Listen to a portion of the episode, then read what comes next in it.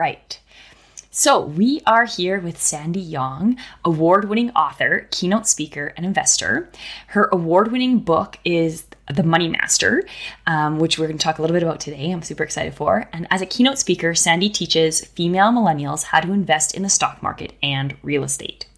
So today we're going to talk all about what they don't teach you about wealth and investing. So welcome, Sandy. I'm so glad you're here in this year's summit. Thank you, Maria, for inviting me to be part of this amazing event. So I'm just going to jump right in. What would you say is the number one thing that women, especially, are not taught about wealth and investing? I would say the number one thing is that when it comes to investing, I find that when I talk to friends or colleagues or even some clients, that they don't necessarily know about the fees that they're paying. Especially, if you have a mutual fund or maybe you go with a financial advisor, sometimes there are, management expense ratio fees and so it can be tough knowing exactly how much you're paying on an annual basis, because it quite frankly isn't all that transparent to people. So I think that it's important for people to find out. Absolutely. I mean, I've talked to a few friends and they're like, oh, I don't pay fees. I don't pay my advisor. And I'm like, well, you're paying your advisor. You just may not know how. Exactly. So if somebody wants to educate themselves on those fees, right? They're invested. They're like, oh my goodness, I need to do this. How can they educate themselves on those fees? Where can they go? What information? Where do you suggest they start? Mm-hmm. I mean, depending on where you have your investment portfolio, you could sometimes find the information online, and then going through, the details to see that, they should list it. Sometimes you just kind of have to dig for it, or you can go back to the person who serviced you and ask them to show you the information, especially if you are with a financial advisor who may charge a fee based on, your total portfolio, then they should clearly state how much they are charging you, if it's a percentage or flat fee. And so then that way you are educated in knowing, how much you're paying, but then maybe assessing, is there a better way to go about this? Like, can I get the same type of funds, but, that's more cost effective? Because in the long run, fees can really eat up your returns over a long period of time. And this is maybe tens of thousands, if not hundreds of thousands of dollars over several decades. So it really is a big deal. Getting that information you need to and make the informed decisions to see, should you stay with what you have or should you make some changes? Yeah, that was going to be my next question, because I thought fees can't be that much, maybe, a couple percent some people talk about, but it can really add up, you're saying, to tens of thousands, maybe hundreds of thousands of dollars. So definitely worth looking into. Even a few percentage points can make a big difference. Exactly. So that gives us in fees. That's the one thing that we're not taught. But speaking about women in particular, is there anything we've never been told about personal finance? So what are some kind of myths that you kind of want to bust around that? Yeah, I would say that, statistics and studies show that women tend to live longer than men here in Canada. Not only that, but there still is the gender wage gap in many industries where, we're paid maybe 80 cents for every dollar a man earns. And because of this, it is even more essential for women to learn how to invest, whether it's in the stock market or in real estate, and proactively grow their wealth, because we're already falling behind men in the workforce. We live longer, which means that we need to have our retirement nest egg last longer. And unfortunately, time and time again, we do see that women will pass on the financial responsibilities to their male counterparts in the household.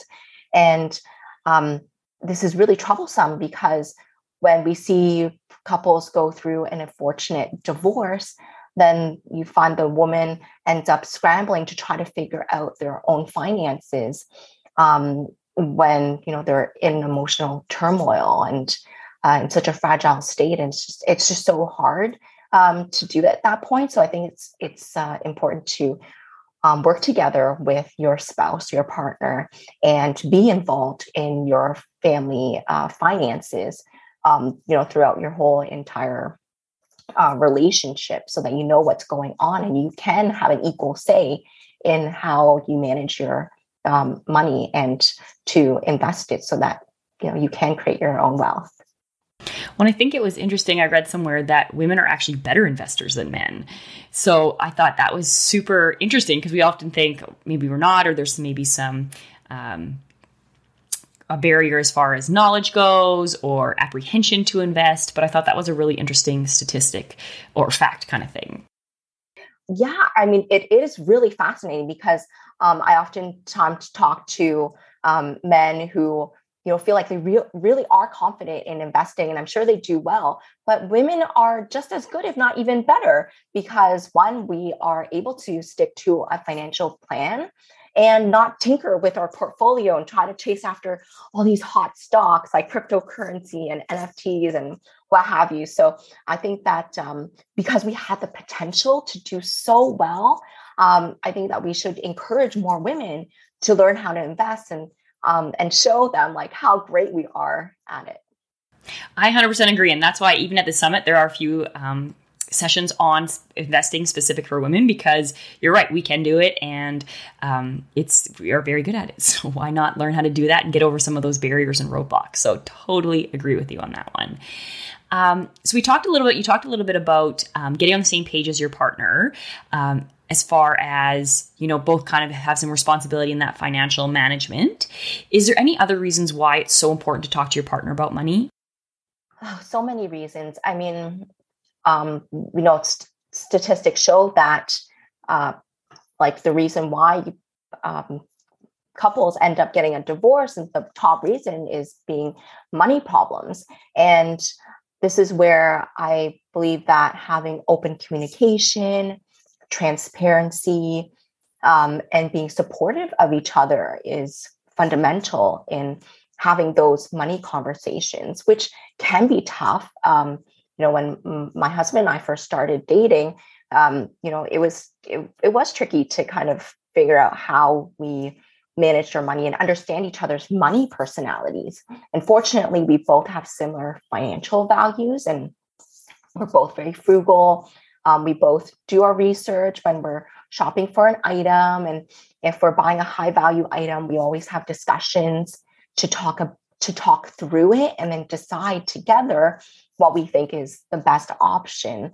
And you see in relationships where if you have power struggles, there could be one partner who may feel ashamed of their purchases and could have a secret credit card or a secret bank account that the other person doesn't know about. And they're buying things and hiding them because they don't want to be criticized for their purchases from their partners. And that's where you kind of get into that sticky situation.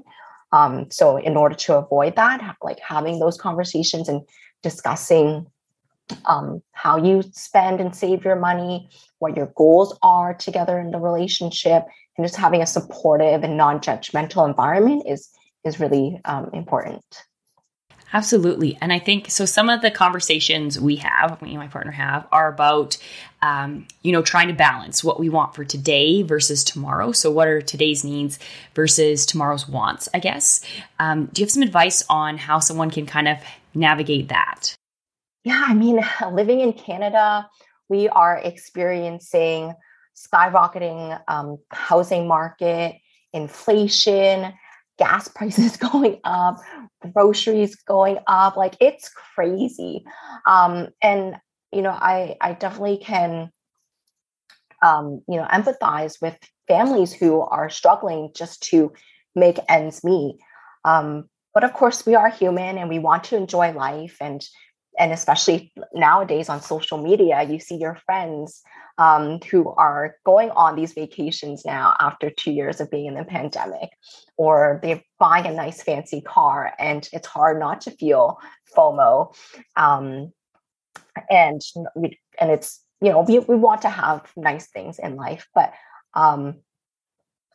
one thing that my husband and I do is that, so for example, we want to have our next car, we want it to be an electric vehicle, one, to combat not having to pay high gas prices and, having something that's environmentally friendly.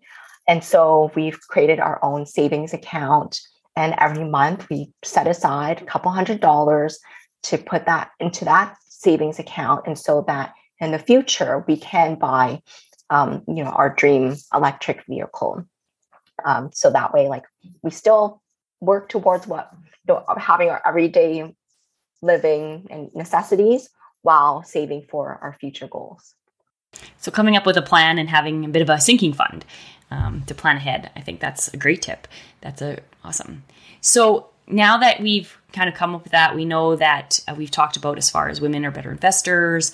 We've talked about some of the things that we didn't learn. You know, no one's telling us about wealth and investing. What tips do you have for someone who wants to protect their wealth? So I'm working really hard. We got a plan. We're making progress. But what tips do you have if I'm trying to protect that wealth? I would say two of the most important things that an individual would need is, one, looking at the insurance coverage they need. And secondly, having a will and a power of attorney. So the first point with insurance, there's so many types of insurance, but the most common ones that most people would have would be your home insurance. If you have a car, you'd have auto insurance. And then if you're working, you would want to have disability insurance in case you ever get injured. And then there's life insurance in case you pass away and you have dependents who rely on your income. That's really important to have. And then, of course, there's like travel insurance. And if you have a business, you want to have commercial insurance and all that. So if you have if you work for an employer, most oftentimes they do provide insurance coverage for you if you work for a large enough company that offers that. And so you want to be able to look into the different packages that they have. What do they cover? What don't they cover? If you ever need to make a claim, what documentation do you need to submit? And for myself, like being a new mom, like I now have a young son who depends on me and my income. So my husband and I have had to have conversations, even for our son, like he has insurance now. And this ties into my second point with having a will. And so even though, like, if you're say in your early 20s, and you might not think that it's important to have a will, but if you are in a common law relationship or married or any major life event, it's important to have a will.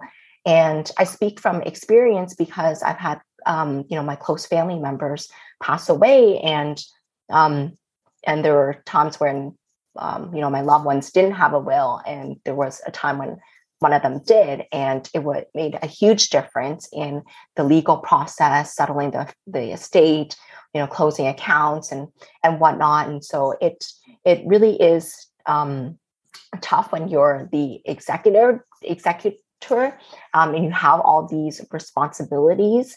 And when you're in a really tough situation, you're grieving and mourning the passing of a loved one, and to have a will really helps to outline what your loved one's wishes are and how they want to pass on their wealth or their assets. And I think there's so many different ways to get a will. If you're kind of younger and you have a very basic estate, then there's some different online versions, obviously some great online kind of fintech in this space. As far as wills go, going to a lawyer, that sort of thing. I remember when we bought our first home together, me and my partner, we were just like, we need a will. As soon as that was, it was like, Kate, we need a will now to kind of protect that. That's when we got life insurance, same thing, to protect that kind of thing. So those are some definitely good tips. I can relate to that as well. So for women who have a very good financial foundation, so maybe they've got a good financial statement, you know, they think they know what we're doing, we've got the basics under cover. What would be something you would suggest for them to do to get their money to work for them? Yeah, I would say that learning about leverage is really key to having financial success. And what I mean by that is when it comes to investing in real estate, you can leverage the bank who gives you a mortgage, and you're essentially borrowing money from the bank in order to pay for your property, whether it's a house or a condo, townhouse. And we've seen in the past decade or so, and even in the past year, housing prices have gone up. And I mean, it's not so good news if you are like, say, renting or just trying to enter the market because it's, you know, they're at all-time high prices, but it's good for those who may have invested or purchased a home several years ago and has seen the property value increase over time. And so my husband and I, we are real estate investors. And what we do is we focus on having condo properties that we rent out to long-term tenants. And this gives us the monthly rental income that we use to help pay down our mortgages.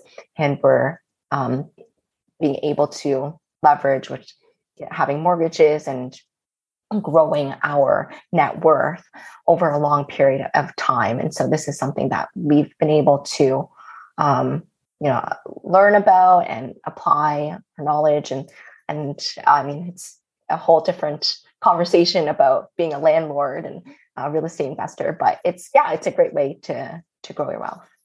Yeah, leverage can be very useful. It's a bit riskier, obviously, as a strategy. So definitely not something you do as your very first kind of financial strategy. But it can be for real estate. You can do leverage for stock investing. There's a whole bunch of ways you can leverage. So absolutely, I'm also a real estate investor, so very leveraged over here in that regard. So the summit's all about action and taking action with your money, feeling empowered. You've given us some really good tips, but what is something someone can do right now? So they've watched this kind of session and they're just like, they're powered up. They're like, yeah, absolutely. They're energized. What's something they can do right now if they're finished watching this session to feel more in control of their financial future? I would say going back to our conversation about balancing needs and wants, I'd say one of the simplest things that you can do is that when you figured out what your financial goals are, whether they are short-term, medium-term, long-term, open up a separate savings account, put a nickname on it. So say, for instance, for myself, our family, we want to go on a Disney cruise next year. So we've got a separate savings account, nicknamed it Disney Cruise. And on a regular basis, we take money from our checkings account and direct it over to the savings account. We do it on a monthly basis. Some people like to do it whenever they get paid, like bi-weekly. And we just break it down to how many months do we have to save? How much do we need to save? And then that way we're able to work on this timeline and see month by month, our savings account is growing. And it's really encouraging to see that we're working towards a goal, really excited about it. And it's something that we can enjoy in the future. Awesome. And one tip with savings accounts, I like to put them in a bank separate than my checking account, make it harder to kind of access, easier to put money in, but harder to access. So you're less likely to kind of want to spend that sort of thing. And there's lots of online options for those kind of banks that have a little bit of interest. I mean, there's nothing, they're called high interest savings, but let's be honest, there's no high interest rates right now. So absolutely. Well, Sandy, you have provided us a ton of actionable advice. So definitely make sure that you check on your fees. How much are you paying for your investments? Make sure you have the proper insurance and set up that sinking fund. Those are some really actionable advice that we can have. So thanks, Sandy. It's hard to cover everything. They don't teach you in investing in wealth in one interview, but you've definitely provided us a lot of guidance. So that's awesome. If someone wants to know more about you, Sandy, where can they connect with you? Yes,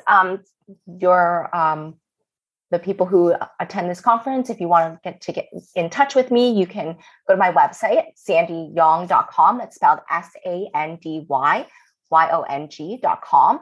I'm also on social media, so you can find me on Facebook and Instagram at The Money Master Book and Twitter at Money Master Book.